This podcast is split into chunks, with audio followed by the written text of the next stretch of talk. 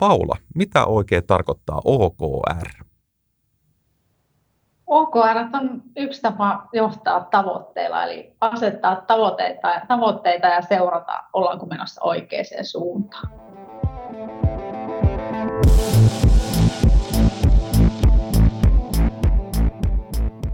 Tervetuloa kuuntelemaan OP Tech-podcastia. Tässä podcastissa sukelletaan teknologian hurmaavaan maailmaan ihmisten kautta. Ihmisten, jotka työskentelevät OPssa erilaisissa teknologiaintensiivisissä kehitystehtävissä. Minun nimeni on Toni Kopra ja haluan tietää, mitä nämä kaikki mun työkaverit oikein tekee. Ja ymmärtää paremmin heidän erikoisalaansa.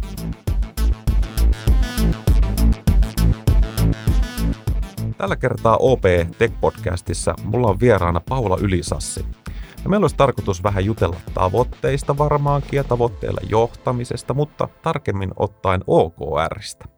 Mutta ennen kuin, ennen kuin mennään tähän OKRien mielenkiintoiseen maailmaan, niin Paula, kerros vähän, että mitä sä oikein teet tällä hetkellä työksessä OPlla? Joo, tota, tää, mä en tiedä, pääsenkö mä tästä läpi semmoiselle, että vastaan viisivuotelle, mitä teet. Eli istun tietokoneella suurimman osan päivää tai on ihmisten kanssa palavereissa, mutta tota, mä tosiaan semmoisessa porukassa, joka kehittää digitaalisten palveluiden ja tuotteiden kehittämiseen tarvittavia kyvykkyyksiä ja käytäntöjä ryhmässä. Ja mulla itsellä on tällä hetkellä tuotejohtamisen perspektiivi, eli katsotaan käytäntöjä OPlla, miten tuotejohtamista tehdään, eli miten arvotuoto kokonaisuudet, joilla asiakas, arvo, asiakas- ja liiketoiminta-arvoa tuotetaan, niin millaisia käytäntöjä meillä niihin on. Ja hyvin pitkälti työpäivät menee sparrauksessa, valmennuksessa, yhteisten käytäntöjen suunnittelussa ja toteuttamisessa ja pilotoinnissa. Eli ihan tämmöistä kädet saveissa hommaa. Tuo oli hauska, kun sanoit tuosta työn tekemisestä, että sehän on just näin, että mä muistan joskus ihan, kun itse olin Nokiassa duunissa, niin vein mun lapseni, otin töihin mukaan ja pyysin heitä katsomaan, että mitä, mitä iskä tekee päivän ajan. Ja, ja tota, tietenkin piirtelivät siinä jotain, jotain jotain piirustuksia, kun yrittivät itseään viihdyttää, mutta sitten lopulta, kun kysyin heiltä, että mitä teidän mielestä iskä tekee työkseen, niin lapset vastasivat, että isä on tietokoneen tuijottaja – ja. Joo, se on just näin. Ja nythän meillä tietenkin tämmöisenä aikana tässä, tässä pandemian keskellä, niin varmaan aika moni lapsi ajattelee, että, että mitä hittoa noi, noi tekee, että nehän istuu kuulokkeet korvilla koko päivän tuossa koneella, että, että ehkä entistä enemmän ollaan tässä tilanteessa, että tota, aika pitkälti palavereissa etänä vielä kun ollaan, niin Kyllä. päivät kuuluu. Kyllä. Ja, ja tota, no niin, sä, sähän oot Oulussa, eikö niin? Joo, pitää Joo. paikkansa, kyllä. Joo, nythän me ollaan, jos minä yritän hassusti sanoa, niin vähän kaikki oululaisia tällä hetkellä, että kun ollaan etänä, niin sillä ei oikein ole enää merkitystä, että mistä tulee, tai, tai vielä vähemmän merkitystä kuin aikaisemmin ehkä. Joo, se on jännä muuten, ähm, kun on ihmisten kanssa Suomessa tai, tai sitten ihan Suomen rajojen ulkopuolellakin, niin etäpalavereissa, niin ennen äh, yksi niistä tärkeimmistä kysymyksistä oli, että, että missä on tai, tai näin, niin aika harvoin enää semmoista kysymystä tulee. Niin. Vaan sillä, se on just, aika mu- paljon muuttunut se. Just näin, sille ei niin hirveästi väliä. Joo, niin, kyllä.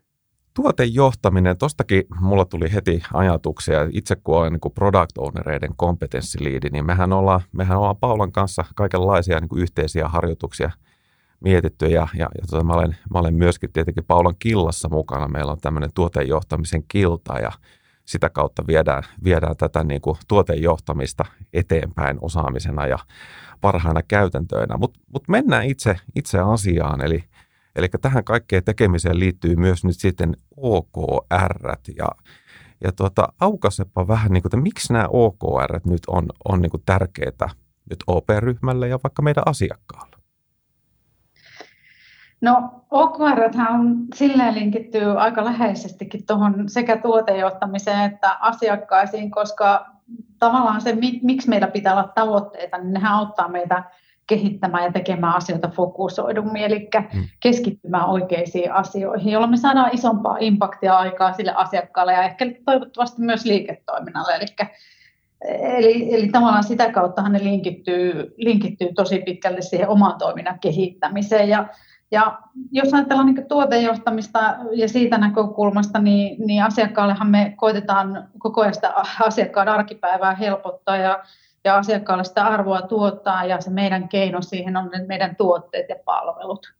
Eli koitetaan sitten sitä kautta saada, saada sitä tota muutosta. Ja, ja to, toisaalta se, että, että tavallaan kun me kehitetään jotakin tai tehdään jotakin ähm, ähm, tavoitteita, niin, niin yleensä se impakti saadaan sitä kautta, että me muutetaan sitä olemassa olevaa tuotevalikoimaa tai palvelua jollain tavalla tai, tai kehitetään uusia tuotteita tai palveluita. Ja, ja se on se oikeastaan se linkitys, että miksi se on tässä tuotejohtamisessakin niin tärkeää, eli tavoitteiden kautta. Ja toki siinä niin kuin, semmoinen, kun me puhutaan siitä fokusoitumisesta ja keskittymisestä, niin, niin tiimien välinen yhteistyö on myös semmoinen, mikä tässä pintautuu. Eli se, että jos me halutaan saada isompaa muutosta aikaan ja ehkä sille, sille fokusoidumme ja siihen tarvitaan ehkä enemmän tekijöitä tai laajemmin tiimejä talon sisältä, niin kun meillä on yhteiset tavoitteet, me voidaan muodostua myös niiden tavoitteiden ympärille sitä tekemistä, jolloin ei mennäkään siihen organisaation rajojen sisällä tapahtuvaan tekemiseen. Se on ehkä se niin pihvi tuossa. No miten, miten tämä, niin kun, kun mä pohdiskelen tässä, että tavoitteita on asetettu aina, aina kun on varmaan niin osakeyhtiöitä ollut ja liiketoimintaa niin tehty, niin mikä tässä OKR nyt on? Onko tässä joku erilaista tai muuttunut tai mit, mitä tämä tuo niin kuin uutta?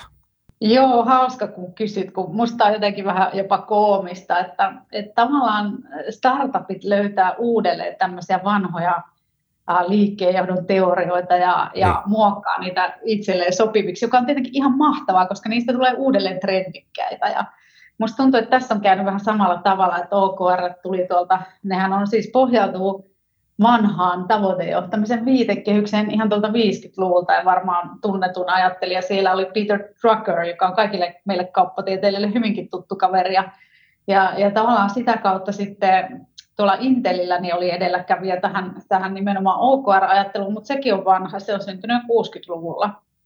Joo. Ja siellä sitten Intelillä on ollut porukkaa töissä, joka on myöhemmin siirtynyt Googlelle, esimerkiksi tuo John Doerr, joka on varmaan näitä näitä tämän OKR-mallin nyt tunnetuimpia semmoisia edelläkävijöitä ja, ja sen ajattelun puolesta puhuja. Ja hän on vienyt sen Googlelle ja sitä kauttahan se on levinnyt nyt sitten isostikin tänne niin kuin, äh, digimaailman äh, yritysten tavoitejohtamisen järjestelmiin ja, ja se, on, se on tavallaan hy, hyvin simppeli malli ja ehkä siinä on sen viehättävyys, että yritysten ongelmat on kuitenkin monimutkaisia. Yritykset toimii kompleksissa ympäristössä, jolloin tämmöinen yksinkertainen viitekehys ehkä luo semmoista toivoa siitä, että ehkä voi ollakin jotenkin simppeliä tämä tekeminen ja, ja tavallaan saadaan simppelisti luotua niitä yhteisiä maaleja.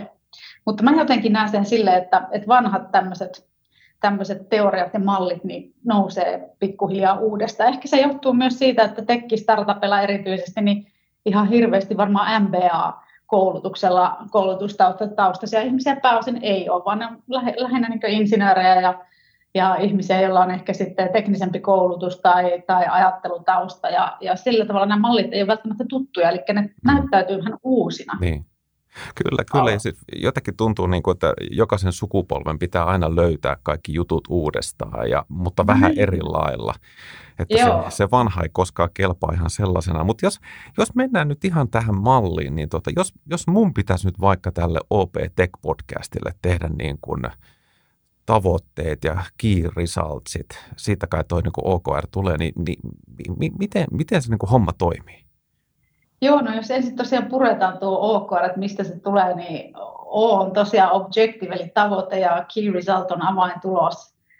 Ja, ja tosiaan sen tavoitteen asettaminen pitäisi olla se ensimmäinen tehtävä, ja, ja se on oikeastaan se, mikä on se kaikista vaikein myös, eli semmoisten hyvien tavoitteiden muotoilu, niin sitä saa kyllä harjoitella ja iteroidakin aika pitkään, niin kun se alkaa sille sujumaan, sujumaan luontevasti. Et, et se on varmaan semmoinen niin eniten ehkä semmoista tuskaakin aiheuttava asia, että se kon, konsepti on sinällään simppeli, mutta sen hyvän tavoitteen asettaminen voi viedä aikaa. Ja toi niin tavoitteen asettaminen mun mielestä oikeastaan semmoinen sisäänkirjoitettu ja sisäänrakennettu ainoa semmoinen niin tavallaan kirjasääntö, jonka mä ottaisin tuosta OKR-mallista, niin on se, että niitä tavoitteita saa olla maksimissaan kolmesta viiteen.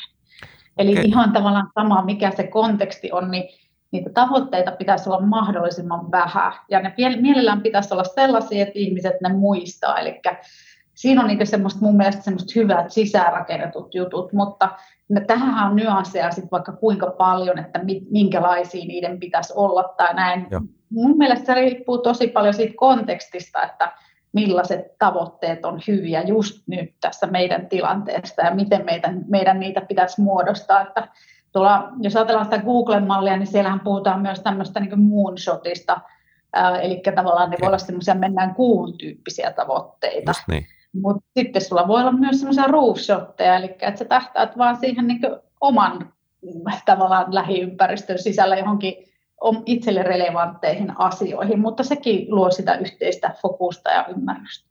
Joo. Joo, mä, mä kysyn, tuohon tarttuu hiukan, ja. että, että mua hirveästi kiinnostaisi toi just, että niin kuin, minkälainen on niin kuin hyvä tavoite, että jos mun pitäisi tälle podcastille joku, on, onko semmoinen hyvä tavoite, niin kuin, että Toni muistaa tulla äänityksiin joka kerta, kun tällainen on? no, mä jotenkin pitäisin tota hyvänä kiirisalttina, että et, et, jos okay. ajatellaan, että tavoitehan voisi olla hyvä esimerkiksi, että OP voisi profiloitua tekemässä tämmöistä niin ajankohtaisten aiheiden keskusteluttajana. Eli tavallaan se voisi olla pikkusen isompi, pikkusen lentävämpi.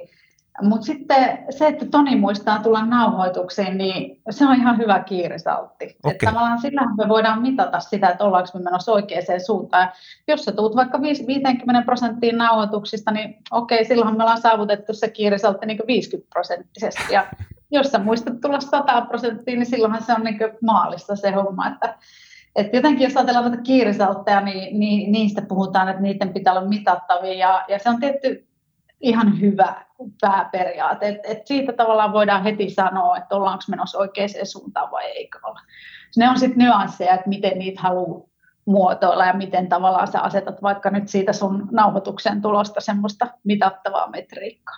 Joo, toi on tosi hyvä. Eli tavallaan toi niin kuin objective, se niin kuin itse tavoite, niin se, se on vähän, se voi olla niin kuin parhaimmillaan jopa semmoinen Apollo, projekti, tyyli, tyylinen juttu, että mennään kuuhun ja, ja sitten ne key resultsit on vähän, että näin kun me tehdään, niin me sinne kuuhun mennään. Ja, ja se toi oli hyvä, että 3-5 tavoitetta, että ilmeisesti tavoitteita voi olla niin kuin liikaakin.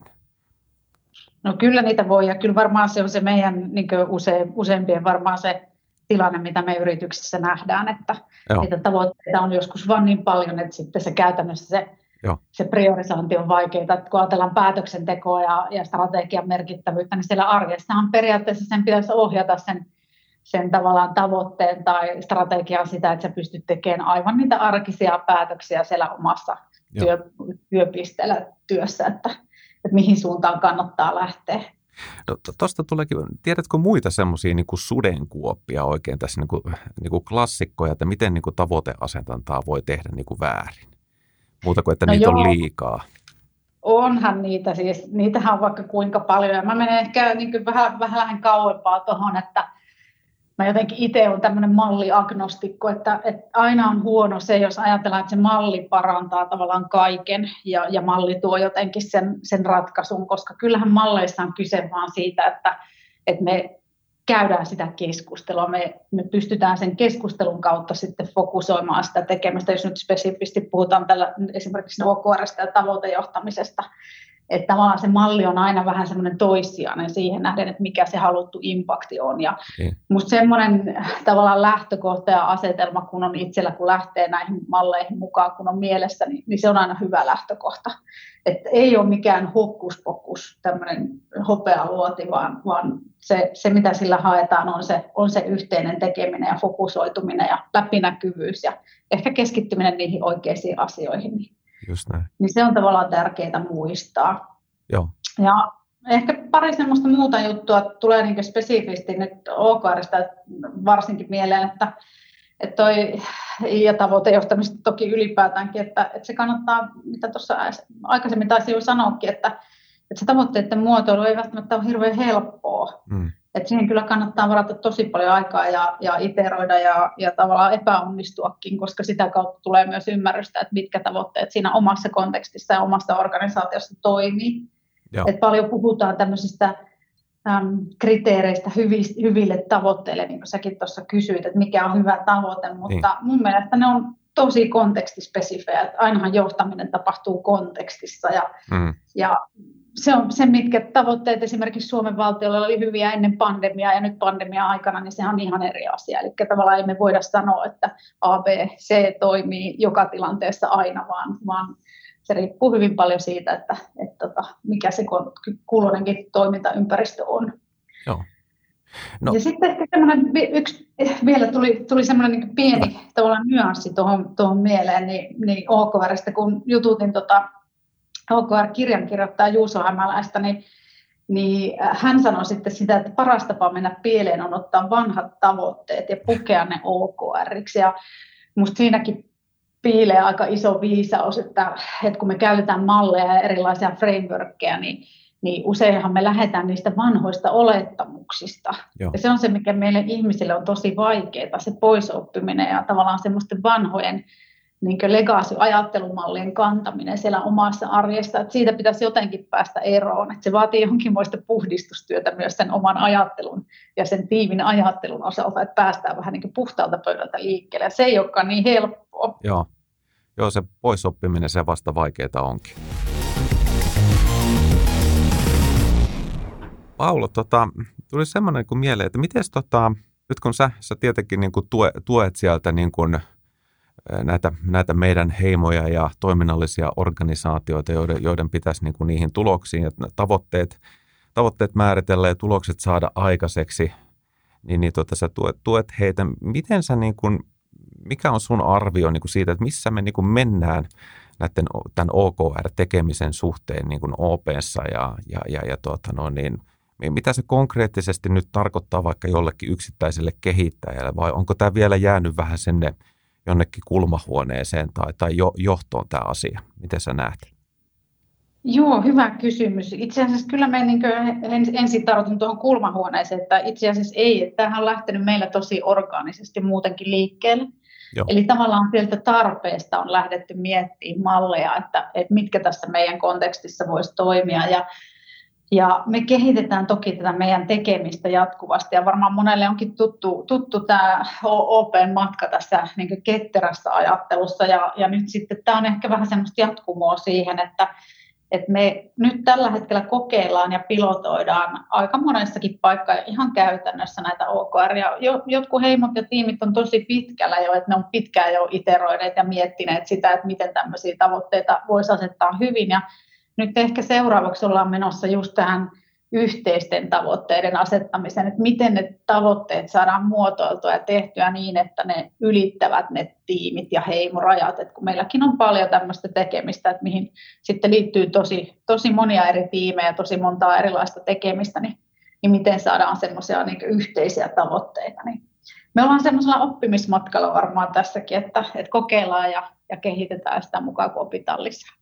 Joo, ja mä, mä oon itse, itse huomannut, mulla on product ownereita tuossa tiimissäni paljon ja, ja tuota, tosi, tosi moni product owner näistä, näistä puhuu aktiivisesti ja ne elää siellä niin kuin meidän, meidän työkaluissa ihan arjessa, että olen niin kuin huomannut, että tämä selkeästi niin kuin ottaa tuulta siipien alle – ja tuossa jo vähän mainitsitkin, että, että mitä sitten niin kuin seuraavaksi tämän suhteen, mutta, mutta avaa vielä, että onko, onko sulla jotain tulevaisuuden suunnitelmia näiden OKRien suhteen vai tuleeko jopa vuoden aikana joku uusi ismi, johon me niin kuin hurahdetaan vai miten näet tämän, tämän OKRien tulevaisuuden? Joo, hyvä kysymys. Tota, kyllä mä toivon, että, että tämä on tavallaan yksi tapa hahmottaa niitä, niitä tota, tavoitteita ja miten me voidaan niitä yhteisiä tapoja luoda. Ja ja toissijaisesti sitten se varsinainen, varsinainen malli tai freimi, että se, että kutsutaanko me sitä OKR vai joksikin muuksi, niin, niin toivon, että se olisi toissijasta. Että ehkä ajatuksena sellainen, että, että kun iso korporaatio ähm, tavallaan valitsee sitä suuntaa, niin mä, mä jotenkin toivon ja, ja haluan uskoa siihen, että me yhä paremmin tehdään sitä linkitystä sinne strategian ryhmätasolle samalla kun sitä arjen työtä siellä tiimeissä käytännössä tehdään, että, että se on se varmaan se iso kuva ja tavoite, mitä kohti halutaan mennä, että, että me saataisiin tavallaan sitä linkitystä paremmaksi ja sitten sitä tiimien välistä yhteistyötä paremmaksi, koska niin kuin me kaikki tiedetään, jotka isossa firmassa toimii, että me ei olla ihan täällä